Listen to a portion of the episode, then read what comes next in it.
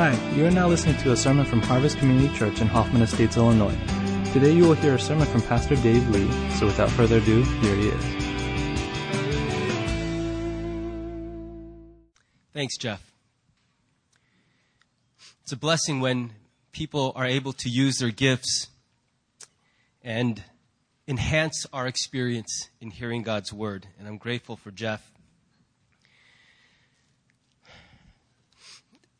The title of this morning's message is The Letter to the Church at Smyrna, and the subtitle might be Overcoming Suffering. In his book, The Problem of Pain, um, famous author and thinker C.S. Lewis really wrote something very profound and simple. He said, God whispers to us in our pleasures, speaks to us in our conscience, but shouts in our pains. It is his megaphone to rouse a deaf world. I think there's a lot of truth in that statement that nothing seems to wake up our soul and grab our attention the way that pain does. And if you're a person who struggles with prayer, I will bet you that when real pain visits your life, you will struggle a little less with prayer Prayer will be like breathing when you're drowning. It'll be like breaking through the surface of the water when you're rising from the depths. You can't wait to suck in that air and breathe and live. And the church at Smyrna was a suffering church. It was a church that was really going through a very, very difficult situation. And so Jesus wrote this letter to the church at Smyrna to bring hope and encouragement to a church that was getting everything beat out of them. Now, like I said last week, before you can fully understand the weight of the letter, you've got to understand that the church Jesus is writing to existed in a real city, a real setting, and in order to get the full weight of the letter, you've got to know something about that city. And so I want to give you just a little bit of background on the city of Smyrna in many ways, Smyrna rivaled Ephesus. You remember last week I told you Ephesus was the most prominent city in Asia Minor. Uh, it was wealthy, but so was Smyrna. Smyrna had a, a, better harbor than Ephesus, and as a result, they really excelled in export trade. That's a shot of the ruins of the Agora in the middle of ancient Smyrna. And it was a large marketplace. It was a very wealthy, booming, commerce oriented city. Around the time they received the letter, the, the population was about 200,000 people. And it's interesting that of all the cities Jesus wrote to in Revelation 2 to 3, Smyrna is the only city that still exists. It's no longer called Smyrna, but today it's called the modern city of Izmir, Turkey. We have some friends serving the Lord there, and some of you have actually been there. If you've been to Izmir, you've been to the ancient city of Smyrna, to which Jesus addressed this letter. Now, here's the thing about the city of Smyrna, the ancient city. In 600 BC, it had been completely destroyed and leveled by the king of Lydia, a guy named Alyattes. About 300 years later, when Alexander the Great rolled through that area, he saw that it was a beautiful setting and a city used to stand there. And so he commissioned that the city should be rebuilt from the ground up. A brand new city. Not unlike Chicago that after it was leveled by a fire was built brand new. And so two of his successors, um, built in, in the year 290 BC, they rebuilt the city from the ground up. And it was a marvel to behold. It was, they said, by all accounts, the most beautiful city in Asia Minor in the ancient world. This is just one example of one of these archways that just went all over the city. Uh, they had a street called the Street of Gold, and it was just a, an amazing architectural feat to have these walkways, these um, huge temples, a massive theater. They had, in fact, the largest theater in the ancient world at the time. So it was a beautiful city, but here's the thing against the backdrop of this wealthy, vibrant, beautiful, cultured city, the church in Smyrna suffered almost constantly. The beauty of the city that the church existed in only served to enhance how pathetic and how hard their life was. I, I remember meeting with the pastor of a very small church in New York City, always struggling to make ends meet.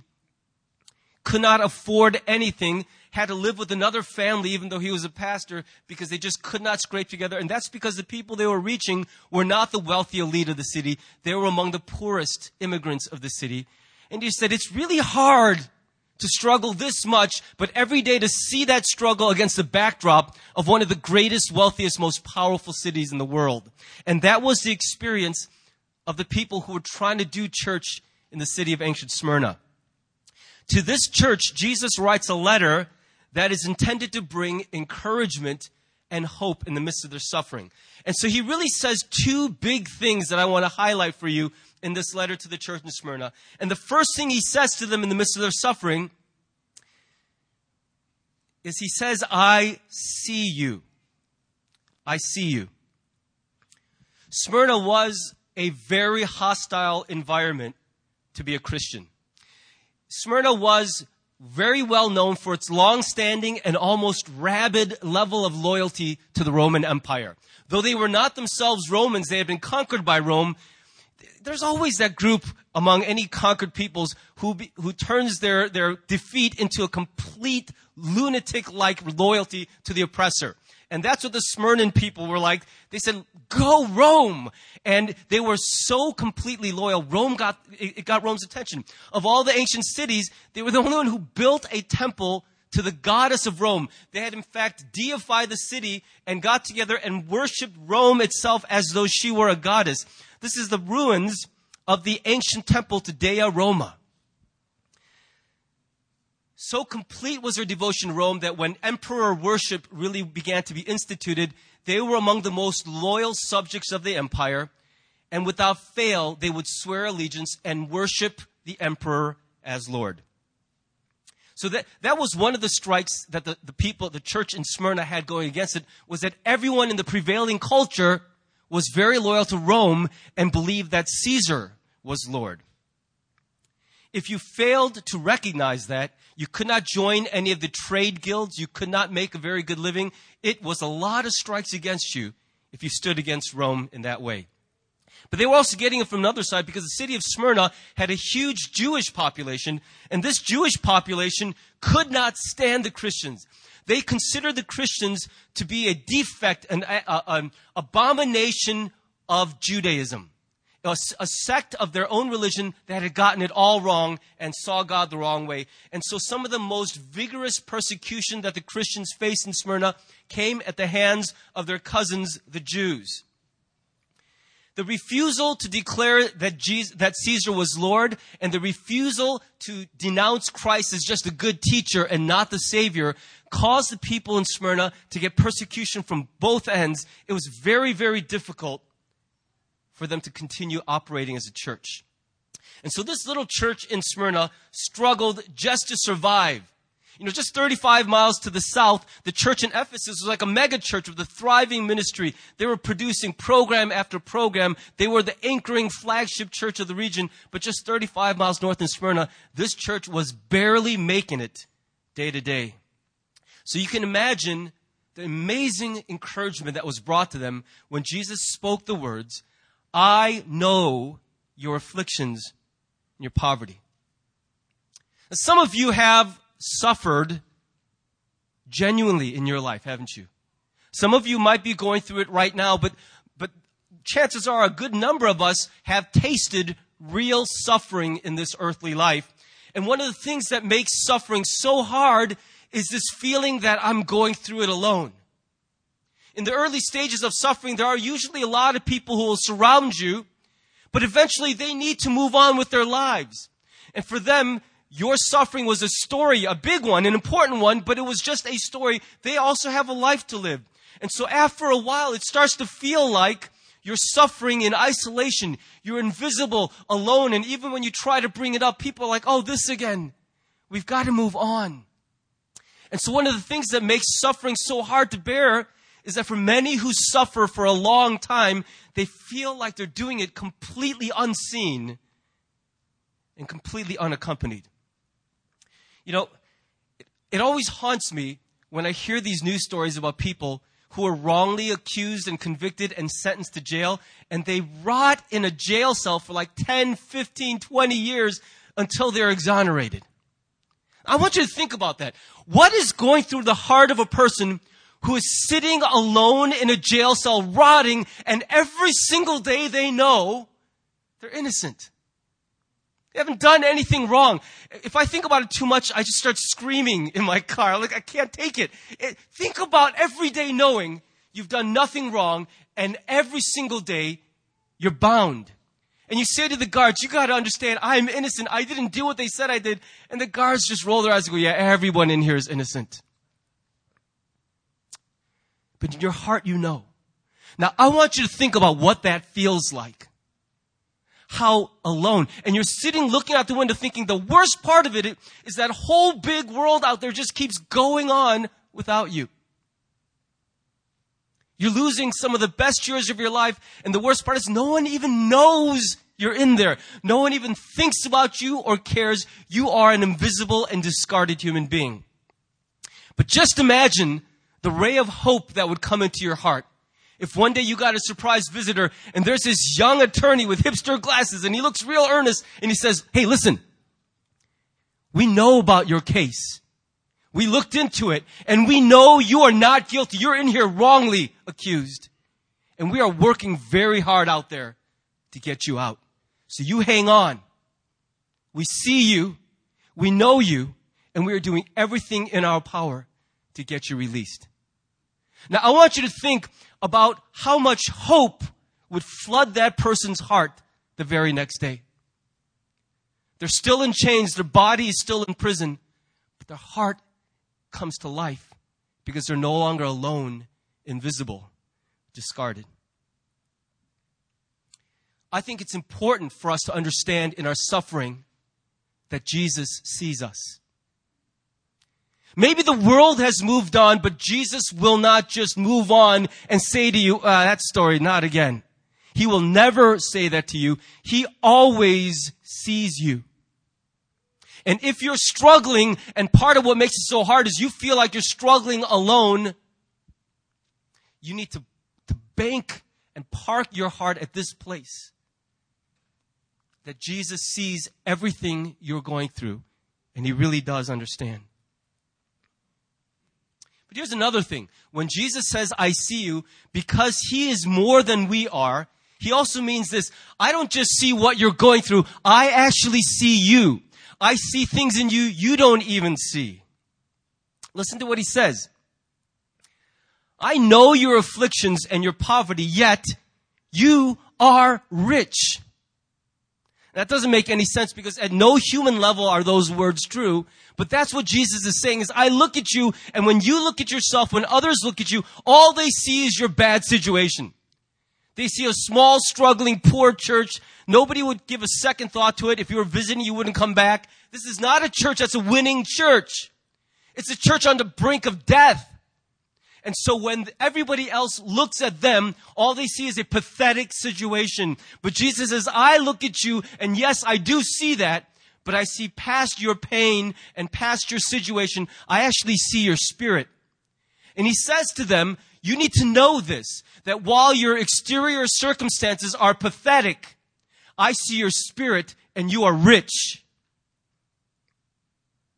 What he says is your spirit, despite all this stacked against you, is not weak and broken and dead. It is strong and it is alive. It is fighting and it is beautiful. And you need to know that the suffering, the struggle is in fact enhancing the beauty and the aliveness of your spirit.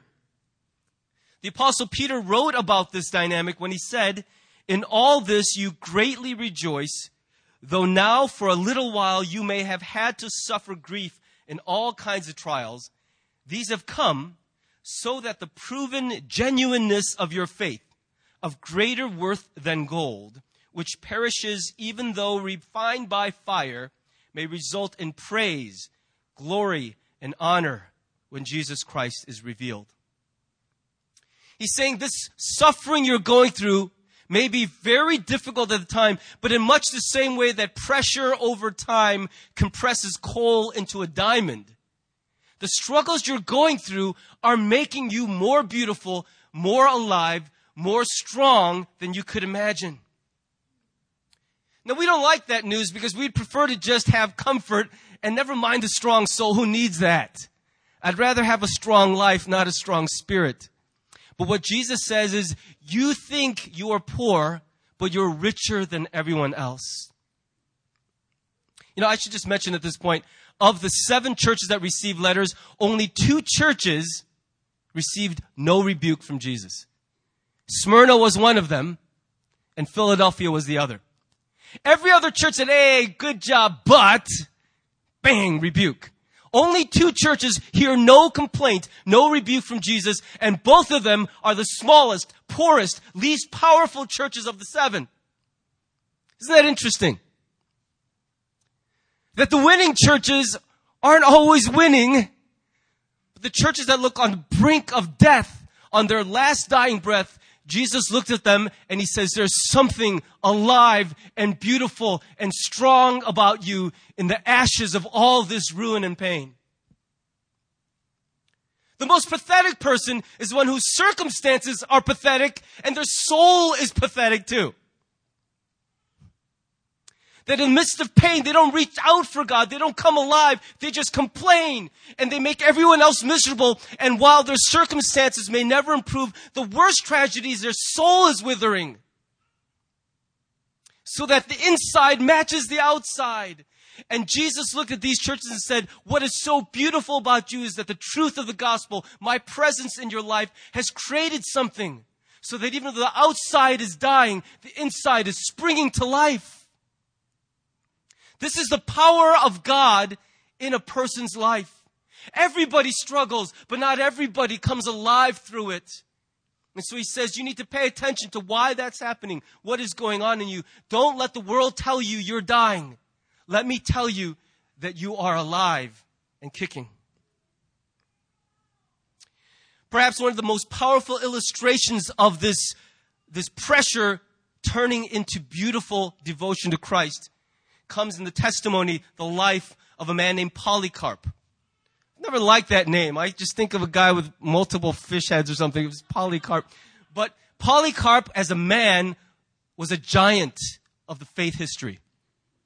He happened to be at the time the bishop, the chief leader of the church of Smyrna, which um, is not really a, huge boast if you're the, the head leader of the smallest, struggling, poorest, least powerful church. But you know what it was? Even though he wasn't the, the guy who would stand on the platform at a major conference, he was the guy who remained faithful to the end. He was the real deal. He wasn't a man who was a cardboard cutout reputation. He loved Jesus with all his heart. And when persecution broke out, they thought, let's, let's break him first because if you get the leader, you break the spirit of all the followers. Why do you think one after another Christian leaders in this country are falling to the seduction of power, money, greed, sex. One by one, they're falling like dominoes. Because if they get the leader, you can destroy a church.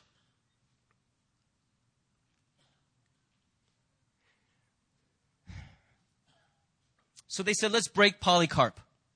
Let's get him to renounce Christ. He's 86 years old. He's an old dude. He doesn't have much fight in him. Let's just bully him a little, threaten him with some stuff and go, what's the harm? All right. Caesar is Lord. Big deal. I don't mean it. I'll repent later. And that was the way that they were thinking. It's just words. Just say the words, say them publicly, and we will gain a little victory and we'll get rid of this Christian problem, this nuisance in the city. But Polycarp refused to bend. Now, I wonder what we would have done in that situation. Hey, wisdom says, just say the words, say, sorry, Lord, I didn't mean it, cross your fingers, live to fight another day. Polycarp said, look, I'm not going to do it. And he refused. And finally, they put him at the stake, and they were going to burn him alive, and these were his last words. Eighty and six years have I served him, and he never did me any injury. How then can I blaspheme my King and Savior? And he said to them, The fire you threaten me with will burn for a while and it'll be over. But there's a fire that will last forever. So do to me whatever you want. This was the highest spiritual leader in the city of Smyrna. And this was the example he set. And I just couldn't help but being pierced in my heart thinking about myself and all my fellow Christian leaders. We love today to set a good example in right, clean living. We love to set a good example in budgeting and a sound financial life. We love to set a good example in a good marriage, loving children, a great suburban, stable life. But I wonder, do we love to set a good example in suffering? Are we seeing today among our Christian leaders an example of how to suffer in a way that brings honor to Jesus Christ. Where are those heroes? I heard the stories of several of them when I was in South Africa, and they really stirred my heart. And this week, as I was preparing this message, I just kept pausing to pray God, if the time comes that I have to suffer, let me do it like Polycarp. Don't let me buckle. If I'm ever going to set an example for our church, let it be in how to suffer, not just in how to live a good life. Here's the second thing that Jesus says to bring hope to this church. He says, I've got you. I've got you. Back in 2005, when I was starting the Arrow Leadership Program, they took us rappelling. And uh, that's not actually anyone from our group. That's just a picture I found on Google. But it's look, it looks almost exactly like the setting I was at. So that's why it drew my attention. What I realized when I was rappelling was that as I, w- I reached that point of no return, that crazy moment when you're walking backwards off of a cliff, this was about a 65, 70 foot drop off. Um, I had actually peered over the edge of it and I said, wow, that's pretty far to fall. And then I just started walking backwards. And at that moment where I, I stepped over and he said, you're at that point of no return, I realized how much faith I was placing in a number of things. In the integrity of that rope, in the intelligence of the person who tied the knots, and in the strength and the presence of mind of the guy who was belaying me. Right? Belaying is when you're an amateur rappeller, you don't get to self-belay. That, that's ticket to death. And so they let out the rope little by little and encourage you to keep going down. And I just thought at the moment, the last thought I had in my mind was, man, I'm, I'm putting a lot of faith in these guys. I'm not afraid of heights, but I'm afraid of dying. Okay? I don't, I have no problem with heights, but I'm a, I have a problem with some guy not tying the knots right and then I die. And so as I'm going over, I'm thinking, this is what faith really is. It's not theoretical. It's that moment you go, all right, I guess this is all I've got between me and death is what I believe in. And I just remember the last thing I saw going over the edge was the guy belaying me. He was really good at his job. He kept looking at me and goes, don't worry. I got you. I got you. And I was surprised how much comfort that brought me. And I just stepped over. I'm like, this is insanity. I'm stepping backwards over a cliff. But this guy keeps going, I got you. He's a big brawny dude and he had the, the, the rope tied around his arms and around his waist. He's like, I got you. I'm like, all right then, let's do this. And I went backwards. I thought, what a great picture that is of what belief really means. See, pain and suffering are so disruptive to the human spirit because what it does is it punches you in the face and it gets you disoriented. You don't know which way is up, which way is down, what to trust, what to believe. Everything seems like it's up in the air and you feel kind of like you're in free fall. And you wonder, how is this going to end? Because I have a feeling it's not going to end well. Are some of you there right now? In the midst of a situation so big, you have no control over how it's going to end. Maybe another person who's got your heart in their hand and they're crushing it slowly and you're dying. Maybe you're a victim of this economy. And there's nothing you can do right now but see how the story plays out. And that kind of suffering and struggle really is confusing for the human spirit. Jesus is writing this letter to a church on the brink of death.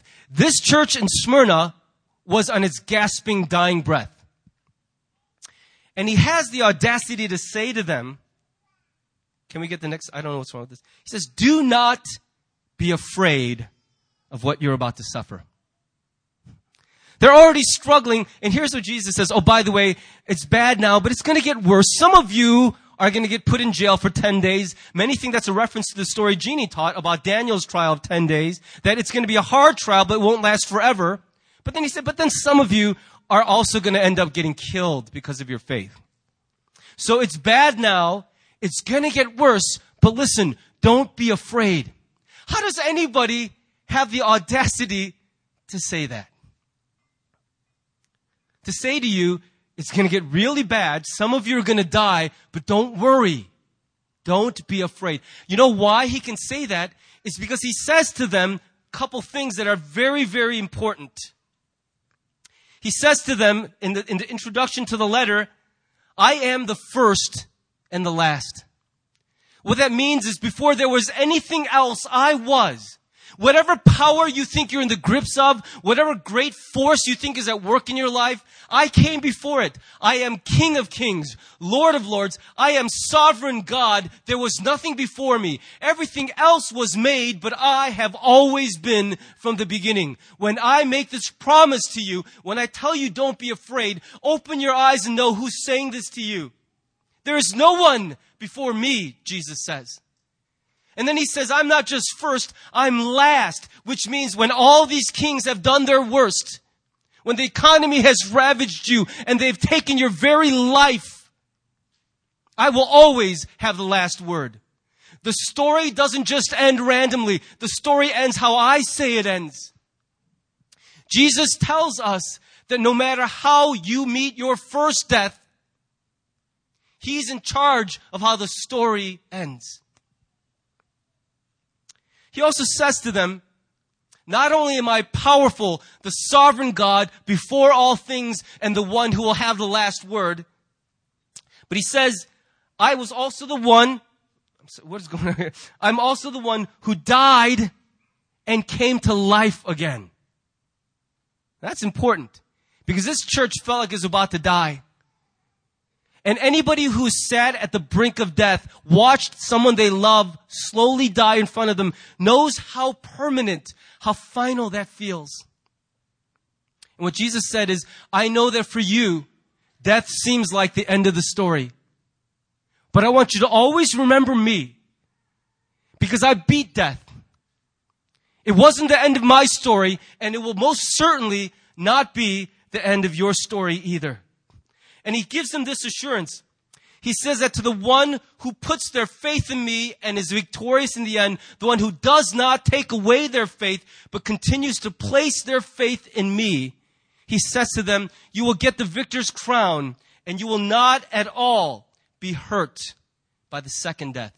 The second death was an old Jewish term that referred to hell. We learn in Revelation 2014, it refers to the lake of fire. Here's what he says. They can do whatever they want in this life. Everybody will die. Everybody will go through the first death. But you don't have to be hurt by the second death. Because the second death is forever.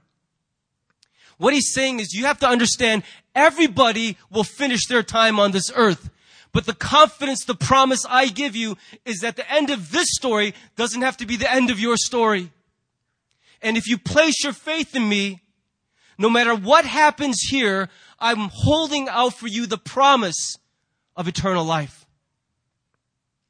At the end of it all, how you live your life will flow out of how much you really believe that. Do you understand that? Think about what gets you so angry so depressed, so insecure, so disappointed with your life. And, and that will reveal to you the things you really believe are worthy in life, what life really is about.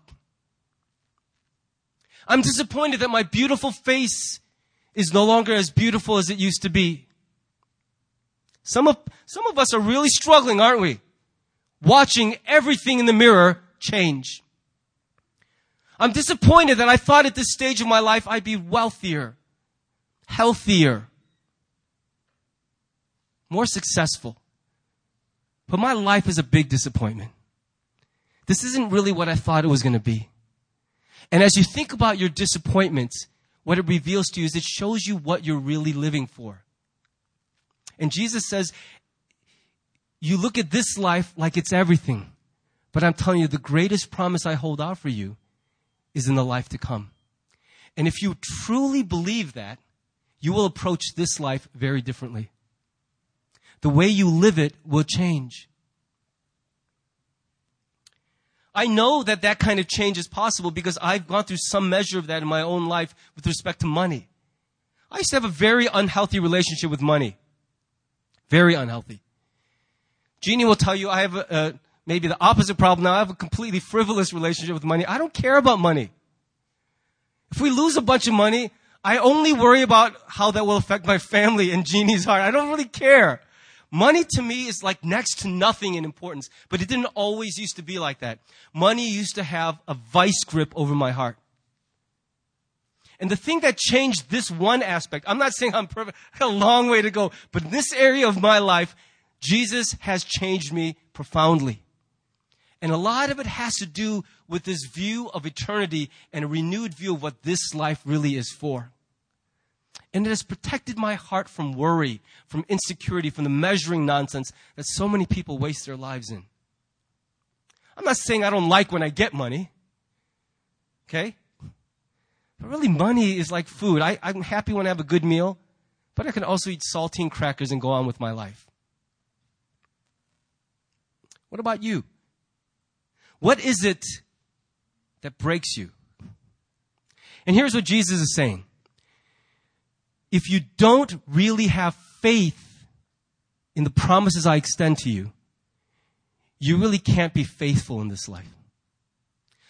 Commentator and author Sam Storms really gave me this beautiful phrase that I just read this past week. It so affected me. Here's what it says Faithfulness is the fruit of faith.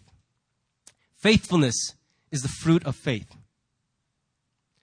If you forget everything else I said, please remember this. How we live our lives is entirely a measure of what we believe and how truly and deeply we believe it. Jesus says to the one who places their faith in me to the end, they will get the victor's crown. You have to understand that Smyrna had a big, big stadium. Smyrna was famous in the ancient world for its sports competitions. They would have understood this language that the crown that he's referring to, the Greek word Stephanos, is the, the victor's crown in an athletic competition. It's not a real crown made of precious metals. It's really just a laurel leaf wrapped around the head. All it means is it's for bragging rights to say, I finished the race. I came in first place. I just got to take a moment to brag on my wife. She ran a 5K yesterday and she came in first place for the women in her age division. Go, Jeannie. All right, now I've sufficiently embarrassed her. But the, the reason I say this is because that, that performance in the race didn't just come out of the blue. She's been conditioning a lot. She's been watching what she eats. She's been running. She's been doing push-ups. I've had to do a lot of massaging because her muscles are all sore from all this torture she's doing. And what she taught me through that experience, I, I, have watched, I'll watch a 5K, but I, I don't think I'll ever participate in one. What she taught me is that victory in the race requires conditioning before the race. You don't just enter a race and hope to win because a race isn't simply won on sheer willpower. You've got to also move your legs. And if your legs aren't ready to hold the strain you're putting on them, your legs will buckle. She finished in 29.44. I might have ridden a bike that fast, but I don't think right now with the condition my legs are in, I could do that. So if this is a true statement, here's the lesson putting it all together. He says, I got you, but you've got to take his word for it because if you never climb over the edge of the cliff, all that faith is nothing. And that's why if you want to be more faithful, the goal is not to struggle to be more faithful. If faithfulness is the fruit of faith and you want your faithfulness to grow, then the thing you gotta focus on is growing your faith, not your faithfulness. Do you understand that principle? I, I, it's a little confusing. Let me break it down for you. If you want to be a more faithful Christian, stop trying to be a more faithful Christian and become a more faith-filled Christian. You will not become a more faithful Christian by trying to figure out what's the right thing to do and keep pretending you like doing it. That will never work, and that's why so many of us try so hard and consistently fail. We're trying so hard to be faithful, but the honest truth is we don't have a lot of faith. We're trying to live a certain way that defies, that goes against what we really believe. So we learn in church faithfulness is giving up your money to the poor and the needy and to the work of the kingdom of God. All right, I'll try to be faithful, but you don't really believe that that's where the money's value is to be found. Then you will keep trying to give away your money and with every dollar you give away, you will get angrier in your spirit. You will see it as a setback to your progress. One more handicap. One more, look at this. Why do we have to give all this money? And you will struggle to do the right thing because you don't believe the right thing. If you want to grow in faithfulness, put all your energy into growing in your faith. Believing that God is who He said He is and take His promises at His word. You know, we teach our kids, uh, kids, money is not the important thing. Working hard, being a good person is, but do they learn that from really looking at our lives? Are they really learning from us? Those of us who have kids, are they learning through our lives what our mouths are saying to them? What we believe really ultimately defines how we live. And if faithfulness is the fruit of faith, then the best way to become more faithful is to become more faith filled. Before I end, I just need to say this.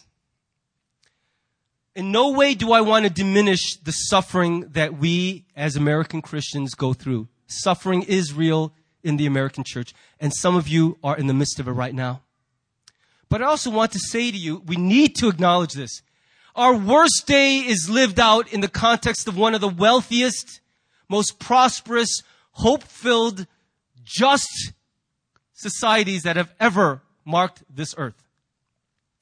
You could be a hater and say the system's broken and all that, but I'm telling you right now, our worst day is lived out against the backdrop of a very, very great place. I recently saw a video put together by the folks at waterislife.com. Have any of you guys seen this? It's first world problems being spoken by third world people in their setting. You know, that's a meme these days, first world problems. We say it a lot. It is jarring to watch the complaints that typically come out of an American mouth spoken through the lips of somebody who is living in total destitute poverty.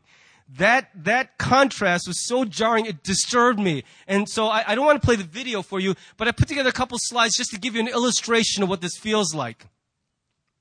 The feathers in my down pillow keep poking me in the face. There are too many choices. I can't decide what to eat. Here's one. My house is so big, I had to buy two wireless routers. Let me get out the violin. Oh man. My stupid DVR cut off the last five minutes of my show. Have you ever said any of those things? I have. I think I've said all of them. And I just think about that. And the reason I'm showing this is not to make you feel guilty, but to say this. If we really believe that in Christ every Christian is part of a family, then I'm saying this to tell you that all over the world we have brothers and sisters who are bearing a much greater burden than we are. And even as we think about our response to our own suffering, it is so important we remember to stand with others who are suffering. I get so blessed when someone prays for a meal at my house and they remember to lift up a prayer for those who don't have a meal to eat today. And I gotta tell you, we, we really need to make a commitment to stand with others who are struggling and bearing greater pain than we will ever understand in our lives. And it's not just poverty, but all over the world, Christian persecution is at an all time high. In fact, it is now an established statistic that Christians are the most persecuted religious group in the world, followed closely behind by Muslims. So those are the two most persecuted religious groups on this planet. And actually, um, Christians are more persecuted by a pretty substantial margin than even Muslims are. By, by what, at least one account published in Reuters, the Reuters report said 100 million Christians today are facing active persecution at some level. the loss of a job, the confiscation of property, physical and bodily harm, imprisonment. At least 100 million Christians worldwide are the victims of active religious persecution, not just the victims of war or random crime, but because of their faith, they are singled out for mistreatment. By another account, which statistically may be a little more dubious, some people say as many as 150,000 Christians are killed, martyred every year for their faith. More conservative estimates put it at about 100,000, but do you realize that's equivalent to a Christian being killed for their faith every five minutes of every day? I think it's important that we commit ourselves to stand with our brothers and sisters who are suffering like the Christians at Smyrna did. So that in our own way, we become the voice of Jesus to say to them, we see you. Because he sees you, we see you. And you are not alone in this. I want to encourage you to get informed about what's happening to our brothers and sisters all over the world. And then once you get informed, get down on our knees. Let's pray for them. And if you were born a fighter, if you're one of those people that when you see injustice, it makes you mad, let God use that righteous anger and fight for those who need someone to fight for them. Let me also simply say this as we close. It's not just going to happen out there. Already in our country, the writing's on the wall. We need to get our hearts ready to join them. Today, the anti-Christian sentiment in the United States is sharply on the rise. I believe with all my heart that my children are going to grow up in a world that I won't even understand. That they will have to be Christians in a world where being a Christian isn't so easy, where their biggest struggle isn't, oh, quiet time is so hard. I mean, those are our first world Christian problems today, aren't they? Dumb Bible's so heavy. I wish I could afford to get the one for my iPad. And, you know, we've got these first world Christian problems. I think our children will grow up in a world where there will be outright persecution leveled against them for their faith in this country. And I want to encourage you, get your heart ready, not only to read about persecution in the news, but to stand firmly for Christ in the face of it yourself and train your children to do it. Right now, we have a shocking lack of active persecution of the church in the West in Europe and in North America, there isn't very much persecution. And here's what John Stott, the late pastor and British uh, author, said about it. The ugly truth is that we tend to avoid suffering by compromise. Our moral standards are often not noticeably higher than the standards of the world. Our lives do not challenge and rebuke unbelievers by their integrity or purity or love. The world sees in us nothing to hate.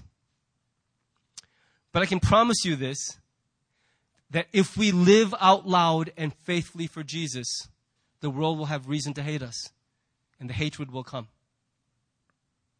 And one day we will need to read Jesus' letter to the church in Smyrna for ourselves. And on that day, I think he will say to us what he said to them. You are treated this way for no other reason than your faith in me. And I want you to know I see that. I see what you're going through. And don't worry, I've got you. No matter what happens in this life,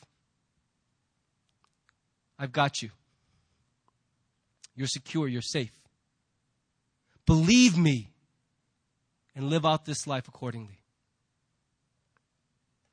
I want to ask you just to bow your heads and let's enter a short time of reflection and response. For the moment, let's just bookmark the suffering church around the world, let's just talk about our own pain.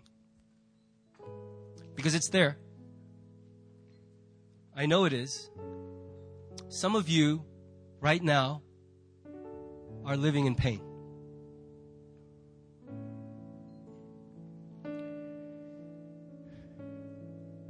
And it's really a matter of whether you survive this or not. How are you processing that pain? How are you reacting to it?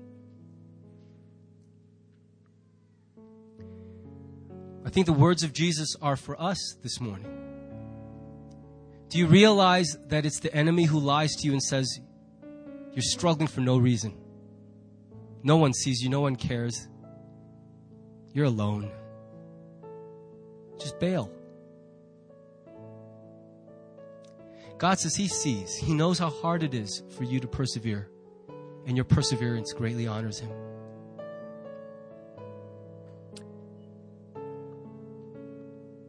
But He also doesn't want us to hang on because we're stubborn or because we're strong, but because we really believe that He's got us.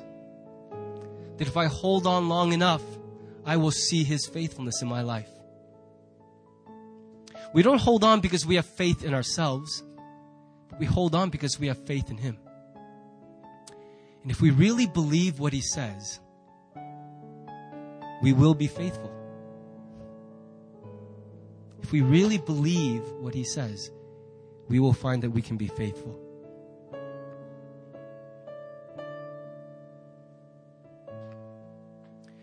So, how do you need to respond to God this morning?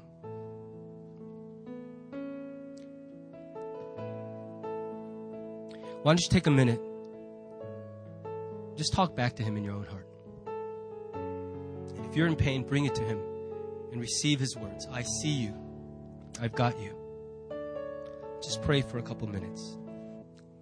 Let me encourage us also to just take a moment right now to acknowledge the fact that while we have our struggles, we have family all over the world that are also struggling greatly.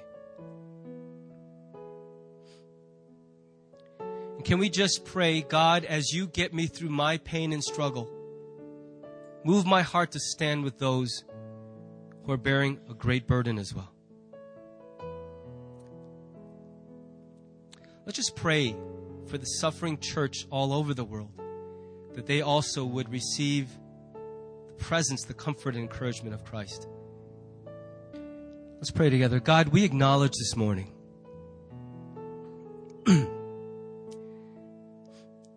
that so often you use pain in our lives to reveal our faith. And sometimes you use our pain to show us how little faith we really have.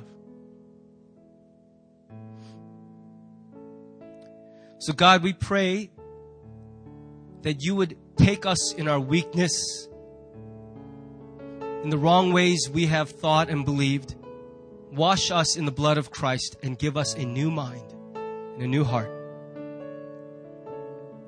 Help us to believe you, to stop seeing your truths as weak gestures as little truisms that don't bring change. We believe you. Help us to believe you, to take your word as truth. Help us not to listen to our own hearts and our own pain, but to listen to you. And to have more faith so that we might become more truly faithful. For those straining so hard to be faithful, Lord, help us to stop our striving and fix our hearts on you. You make good promises and you keep your word. Everything you say is true. So give us faith and make us faithful. Meet us in our pain and struggle and bring us the same comfort and hope that you brought to our ancient brothers and sisters in Smyrna. We ask it in Jesus' name. Amen.